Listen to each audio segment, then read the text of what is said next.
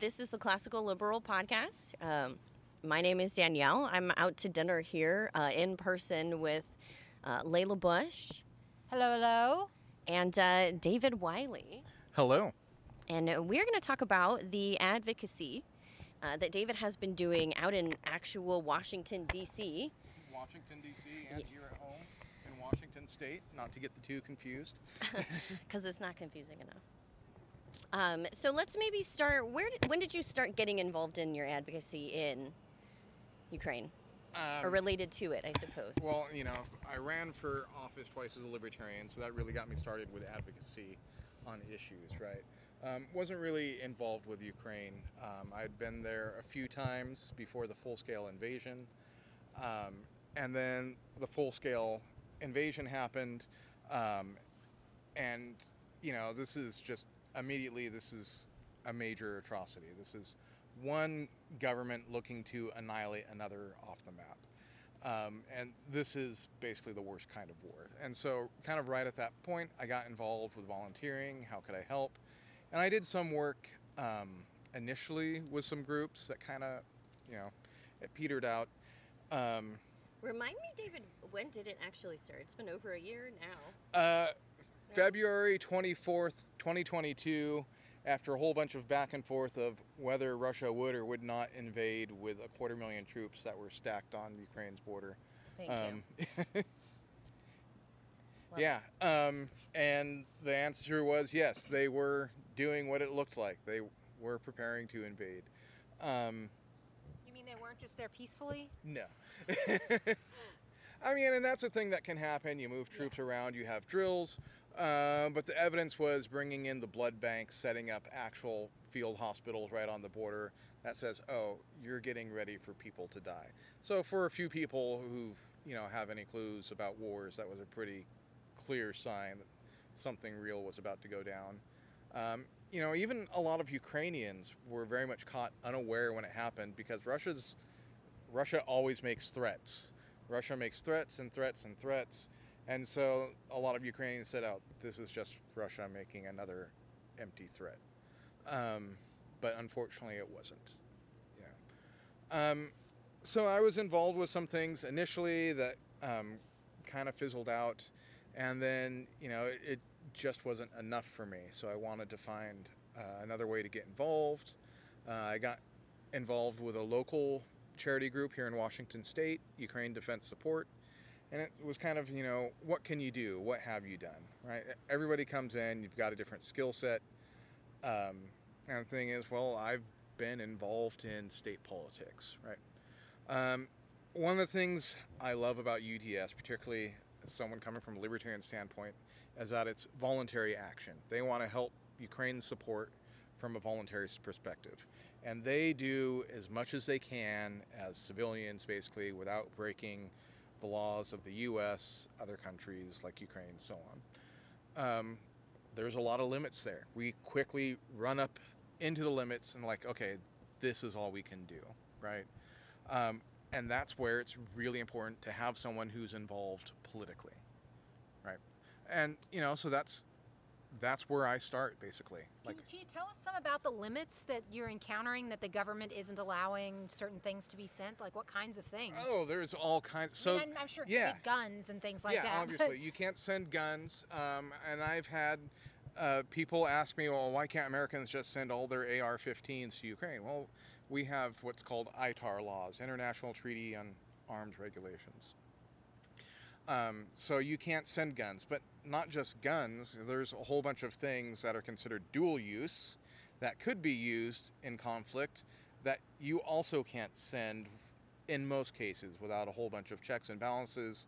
And most of the time, the answer is just no. Um, so, like a lot of uh, night vision, like if you're a hunter, you buy a night vision here, you can't send it, right? So you might have it. You might have it stuff in your equipment. Like me as a as a regular person. I have a friend who is currently in Ukraine. I cannot send that friend night vision. You can't send them the night vision goggles you already own that you use to go deer hunting. Love it. Um, you know, there's things like drones that you can't send. Um, you can't send like body armor. You know, in, in most cases, sometimes you can. Um, but you know, there there's regulations, restrictions. You don't want to find yourself on the side of a felony. So, um, and that's you know one of the places where I talk like, hey, we want to do this. What can be changed so that this can be done? And it's really organization I'm with is like we don't talk about taxes. That's a big fight. We don't really care where, as an organization, where the money's coming from, though a lot of us do individually, right? Um, we're just trying to get the help. So that's the, me there talking to the government saying, look, you know, we have all these need for this kinds of drones. People who are there out on the ground say they need these drones. How do we get them there? So I talked to the representatives like, are you going to send them? Are you going to make it so that we can send them? How's this going to work? Because it's needed, right? Um, and, you know, besides the weapons, that's kind of the big flashy part. There's still a lot that individuals can and do do.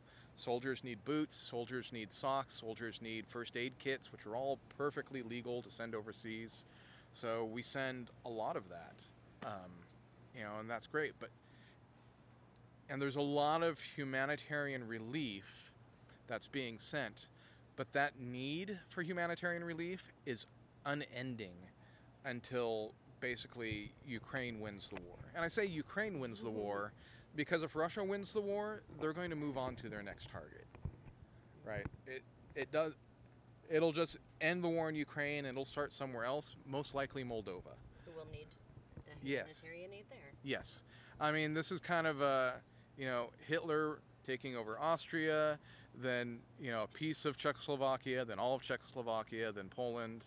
Um, and that's why, you know, a lot of people are like, oh, America gets involved in wars. Yes, and I have protested pretty much every single one of them.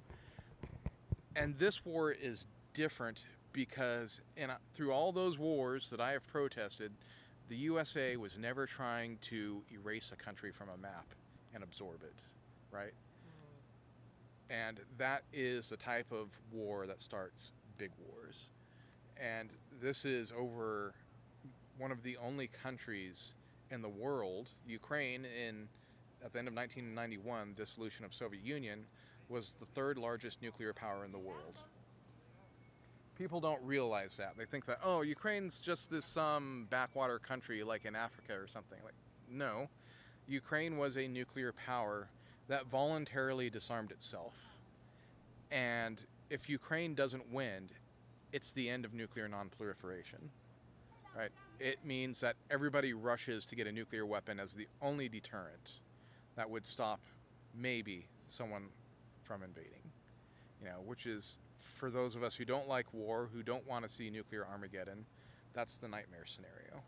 Well, it's very interesting because it seems like something that we're all united in the Libertarian Party about is none of us want nuclear war. Yeah. And it seems as if there's a lot of conflict around this issue of how to go about doing that. But it seems like, you know, we can all talk about this issue together because it's something that's very useful. And I have to say, one of the things that was most convincing to me in thinking about this was thinking, if Ukraine still had nukes, would this have happened? And hmm. we don't want the answer to that to be no Yeah. Uh, but at the same time, the U.S. can't be the world police, and so that's where the voluntary action comes in. And I really appreciate that the group you're involved with seems really committed to trying to do that as much as possible. Yeah, you know, and that is as much as possible, and you know, and fortunately, there's a limit, and so the U.S. government, you know, the quote I love to say is they either need to lead, they need to follow, or they need to get out of the way, right? There, there's no other choice. Um, the people who are fighting for their lives, who are who are you know on this, bandages and boots aren't going to be enough for them to save. Aren't going to be enough to end this military aggression. They need they need guns, they need drones, they need night vision, they need all this stuff, and it has to get there somehow. Well, that is a really good segue then into what you've been doing in Washington D.C., right? Because Yeah. you've been able to broker some deals. I don't, I don't. That's probably not the best word, but Um, you know, I, I can't even necessarily say that. I can't claim that, but yes, I've definitely I've been in talks uh, with elected Republicans and Democrats, um, trying to work out a compromise. Um, and that's you know, as someone who was a libertarian, it's actually a really big strong point to go into Washington D.C. because I'm a neutral third party. as soon as I walk in that door. Like, okay, never been a Republican, I've never been a Democrat. You know, I didn't. Most people migrate into the Libertarian Party from one of those, but I never did. Uh, I went from independent to libertarian, and I've run under the Libertarian banner as a candidate a couple times. So they know that effectively I'm rather neutral in the you know political bickering there. Um, so it leaves me in a position to say, hey, okay, let's where's the compromise? And I get to offer my compromise most of the time. So. what, do, what, does that feel like being able to go to these people and be you know one of the advantages of being libertarian is we learn how to speak different languages we learn yeah. how to speak republican and democrat and so how does that feel to be able to have that um, that skill i mean I, don't know how, how would you advise other libertarians take advantage of that do it exactly the same way. Be the broker, right?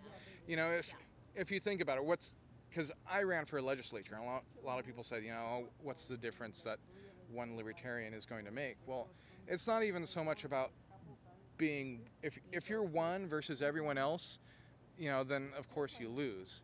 But the point is being wherever you can the tiebreaker, the influencer, the negotiator, the one who's setting the terms, right?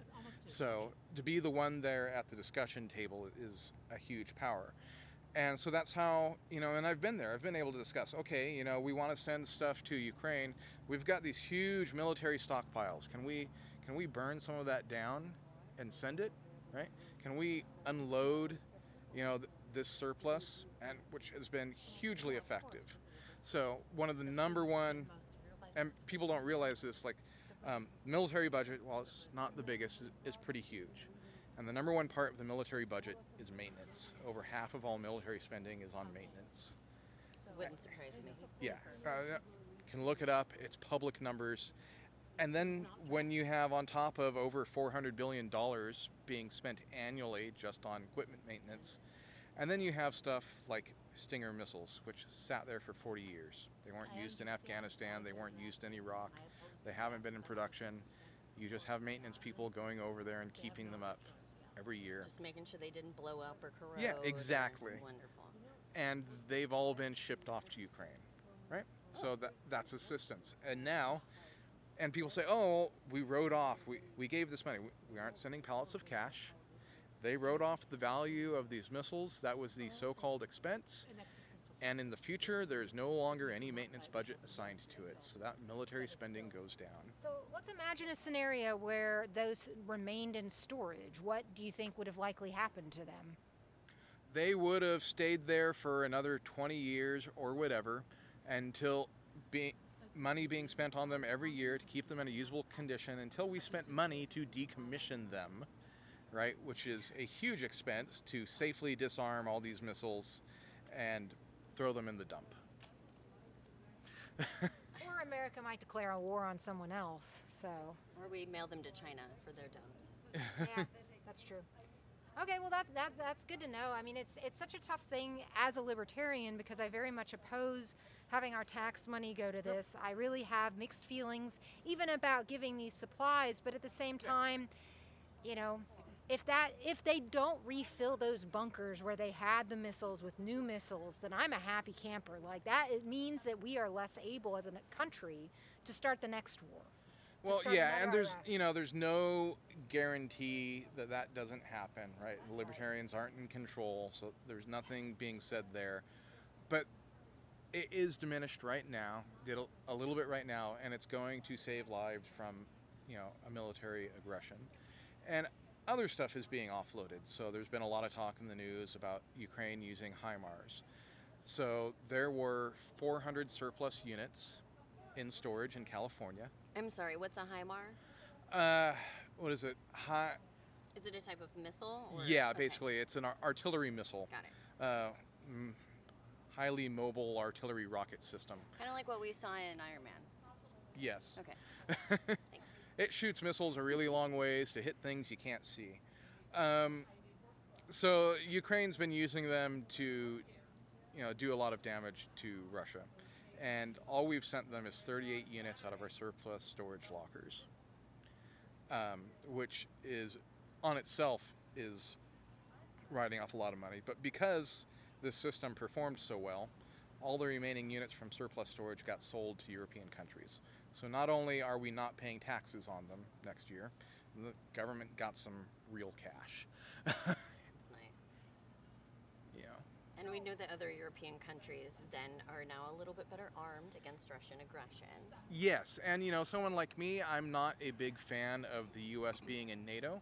Uh, a lot of people might assume otherwise. Now, I don't think that right now is the time where the U.S. should leave, Mm-hmm. but I think long term, Europe should be up to its own defense. And I really like this move as weaning Europe in that direction. Like, hey, stand up for yourself, don't depend on us. The U.S. needs to have an exit plan for Europe. I, I definitely agree with that. It's it's interesting, like just as a thought experiment, to think what if instead of NATO we had an alliance of Eastern European countries that were all allied together, all of the ones that are on Russia's border border that would have definitely changed the dynamic, uh, the decision far more than NATO would have. So uh, I mean, NATO clearly didn't because Ukraine isn't a part of NATO. Um, but yeah, I, I'm I, I'm on board with that. I, I definitely think that's a good way of seeing it.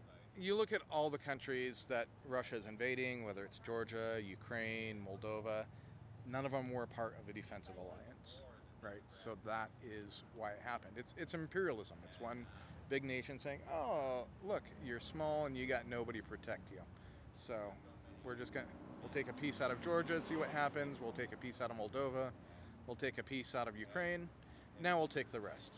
And you know, for Georgia and Moldova, seeing that Russia is trying to swallow all of Ukraine, they, they know that they would be next.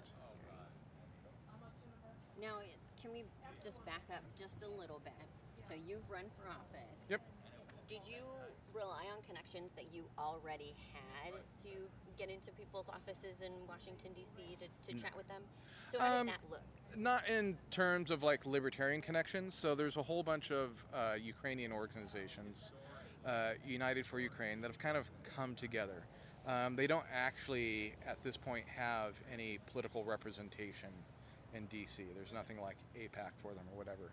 So they're not engaged in lobbying, which is the word. They're engaged in advocacy, which is sending people to talk to their representatives about something that they know about, right? Because while a few people in DC are very well educated in the issue, you know, getting intelligence reports and so on, most representatives are not. Uh, They're not even, and you know, there's a lot of bills in Washington D.C., so they don't even necessarily know what they are and what's there. So we go there, we talk to them, like, hey, there's this bill. It's really important. Would you have a look at it? Maybe consider being a co-sponsor, um, right? And let's let's move this along. And there's some really big uh, zero-cost bills to the U.S. that would do a lot for Ukraine. Um, one right now that I've you know been pushing for in order to fund Ukraine is called the Repo Act, which the USA froze Russian assets. Right? Okay, you're involved in this war of aggression. We're not going to be a financial instrument for you to support it. So they froze uh, money that Russia had, um, and Russia had about 300 billion dollars, right? Like yeah. here in the U.S. here in the U.S. Right? Um, Russia's economy not being particularly strong, they haven't invested a lot in themselves. They've put a lot of money in other countries, Canada, U.S., Europe, and most of those countries have all frozen that money, so it can't be used. Uh, Repo Act would take that money and, as the victim of the war and send it to Ukraine, which would eliminate so much of the need for us to help them financially, right? Okay, you got your own money. It came from, you know, it's restoring the victim. So- Basically, reparations. yeah. Um, you know, and that can be, you know, when there's a peace deal, that can be taken into account. Um, but it would do that, and it would be zero cost to American taxpayers, right? So, you know, that's there's things like that that I advocate for. Now, technically, we'd be losing out on the tax revenue, right? On like the interest of the money that they have invested. If it exists, maybe, but Sure. you know, that's we don't have right. we don't have a legitimate claim to that to that money. It is not, you know, the U.S. simply doesn't have a It's not just claim in like a it. bank of account certificate of deposit making interest. Uh, you know, it's going to be in a bunch of different places, Fair most likely.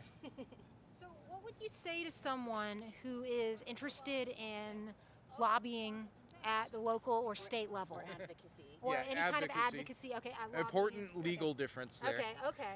Um, well, I guess you have to register if you're a lobbyist, right? Yes, Okay. correct. Uh, if you're a lobbyist, you're representing a group, you're getting into more financial stuff, so on. Uh, advocate is just someone says, hey, you know, I care about this, you know, look at this bill, support this, yay, you know, that type of thing. Uh, no money changing hands. Um, if you're interested in being an advocate, you know, find some groups and be talking to your representative positively, right? Um, most of the time, when people are calling up their representative, it's to complain about something, right? And so they don't actually get a lot of people saying, "This is what you should do." Is, they get a lot of people saying, "Oh, you shouldn't have done that." Okay, well, a lot of good that did. It's already done. Have you had any dif- difficulty getting meetings with representatives or anything like Yeah, that? Like if you Some just of 'em- call them up and say, "Hey, I'm representing this group. You know, I'm advocating for this issue. Can I come talk to you?" You know, it depends. Um, you know, there's a lot of differences um, in in who you're talking to because some of them may not be supporters of the issue, uh, no matter what their public face. Some people publicly support an issue and then privately oppose it. You know, on both sides. Um, but yeah, some people are eager to talk to them, uh, particularly when you offer, say, a unique perspective that they haven't really been able to hear. Um, so, for instance, one of the things that I like to do when I'm talking to representatives, I bring in people, Americans, who've gone and volunteered uh, to fight in Ukraine, who volunteered there and come back. Because, particularly some of these people, they may have access to classified briefings and so on. That's a top general level. And the perspective of a general in the command room is very different from the perspective of a soldier on the front line. So I, I bring in, you know, these volunteers and get them to tell their stories. You know, you know, like, you know, the difficulties of having to fight at night without night vision, where they have a night vision unit that they use for hunting at home that they couldn't bring to Ukraine because of American laws. Oh yeah, I'm sure my friend had night vision here in the states. I wonder. Yeah, so you know, th- there's lots of things like that. You know, like oh, I got this equipment and I, I just couldn't bring it. You know, um, so there's a lot of different stories. You know, the the general might want tanks, but the soldier in the trench may just be wanting a new clean pair of boots so he doesn't get you know trench foot. you know, so there's there's different perspectives. Um, some people aren't interested in the military side at all. I've actually I've had representatives that want to talk to refugees and immigrants. Um, so because they have a different perspective, what can we do to help people? Like I, I don't want to support the war. I want to know what I can do to, to help people, bring them here on the flip side, and help them when they are here. Have you uh, worked with the like the Lutheran Refugee Agency in the area? No, I have not. Okay, not I'm on their mailing list. I know they're doing a lot with the the Ukrainian There refugees. but- are a lot of humanitarian groups out there doing great work. Um, yeah, again, that, that just hasn't been my focus. Um, you know, I have kind of a quality assurance background, so I really want to address the root because Mhm. that's my thing. It's like, okay, and the root cause is Russia's invasion of an of another country.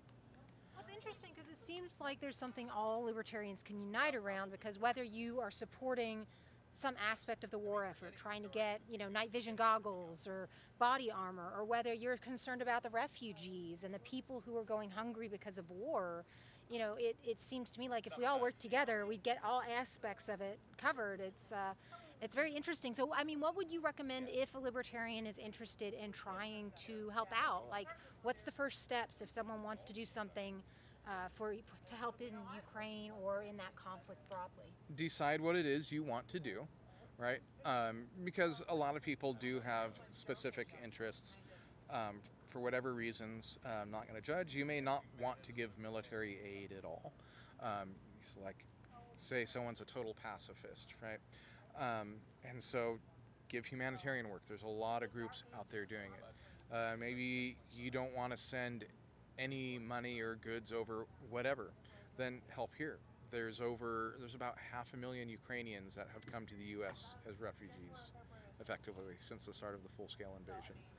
Um, And a lot of these agencies are just a Google search away, right? You just Yes. search wherever your city is. Yep. Refugee, Ukrainian refugee assistance or whatever, and you'll Yep. find something. I'm willing to bet there's probably a church in your city that's doing some kind of drive or something, or um, you know, go. There's there's all kinds of groups. Um, so in like my former city of Everett, there's uh, there's different groups like Volunteers of America is working with Ukrainian refugees here in the USA. So you can go down there one day a week and you can help out refugees.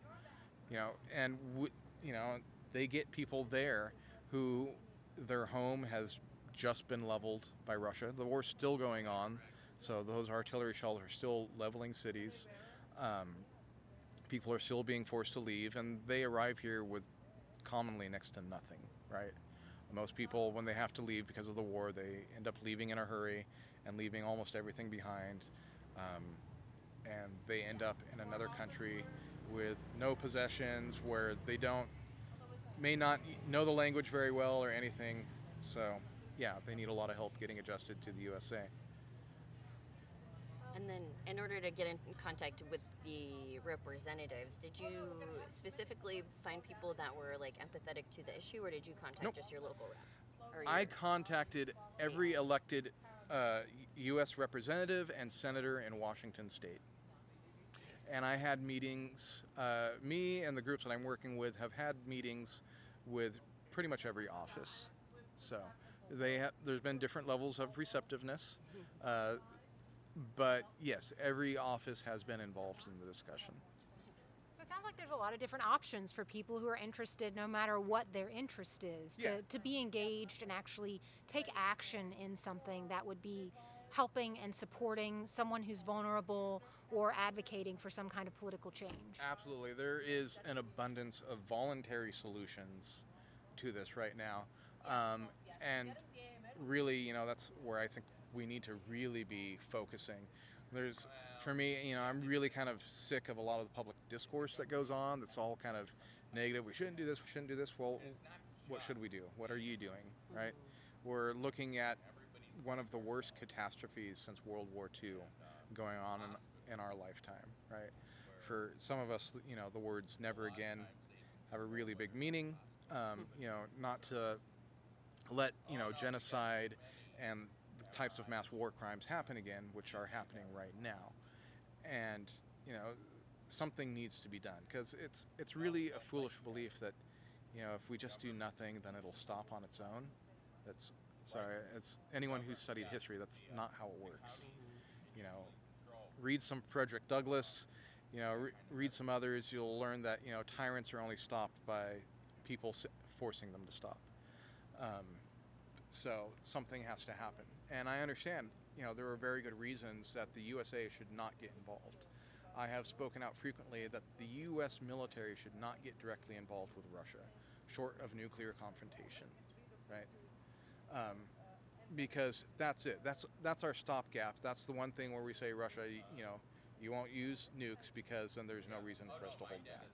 If we get involved, then there's the incentive for them to go that route. Um, so yeah, the USA should not be involved directly in any fighting. I mean, there have been a couple of times. I don't know. I guess um, I feel like we had a pretty good natural end of like your, our call to action. Um, do you have anything else that you wanted to add on, or Leila, any final questions for you? Um, I guess I would warn people that there is an abundance of misinformation out there about Ukraine. Um, as someone who's been to the country several times, um, so much stuff that I hear about it is just completely disconnected from reality. Completely, completely. Um, you know, Republicans, Democrats, and Libertarians too. Um, there's propaganda flying around from all sides. Um, so, and sometimes people say, oh, well, you know, I don't believe anything, so I choose to do nothing. Um, it- some things you can understand are very real. So at the beginning of this war, people were sending their cell phone videos and uploading them to Twitter and TikTok and other places. That is very real. Filter out the corporate media that wants to lie to you and listen to human voices and take human action. And it seems like if you're concerned about corruption or if you're concerned about, you know, what the cause of the war is, you can still help refugees. There's Yeah, nothing that would keep you from stop helping those refugees because they're they're just victims of this. Yeah, and so there's something for everyone, really. Yeah. Well, um, where can people find you if they want to reach out, either to ask you questions or get advice on how to be a better advocate? Uh, Um, yeah. What kind of shampoo Don't you reach like? out to me. Get involved locally. Love it, love it. Take local action. What's your What's your favorite dinosaur? Um. Oh wow. I was Your not prepared for that question. Ten-year-old there. yeah, I got okay. Bring out my my inner ten year old. Uh, you know, I believe they haven't erased uh, Stegosaurus from the uh, books yet. It's pretty solid. yeah. They've got some good armor. yeah, that's the uh, kind of the dinosaur porcupine there. Oh yeah, yeah fair enough. All nice, right, peaceful I like it. herbivore swinging that spiky tail. Don't tread on me. Well, that's a great place to end. Thank you, David, and thank Yep. you, Layla. Yeah, Uh, thank you. been real great.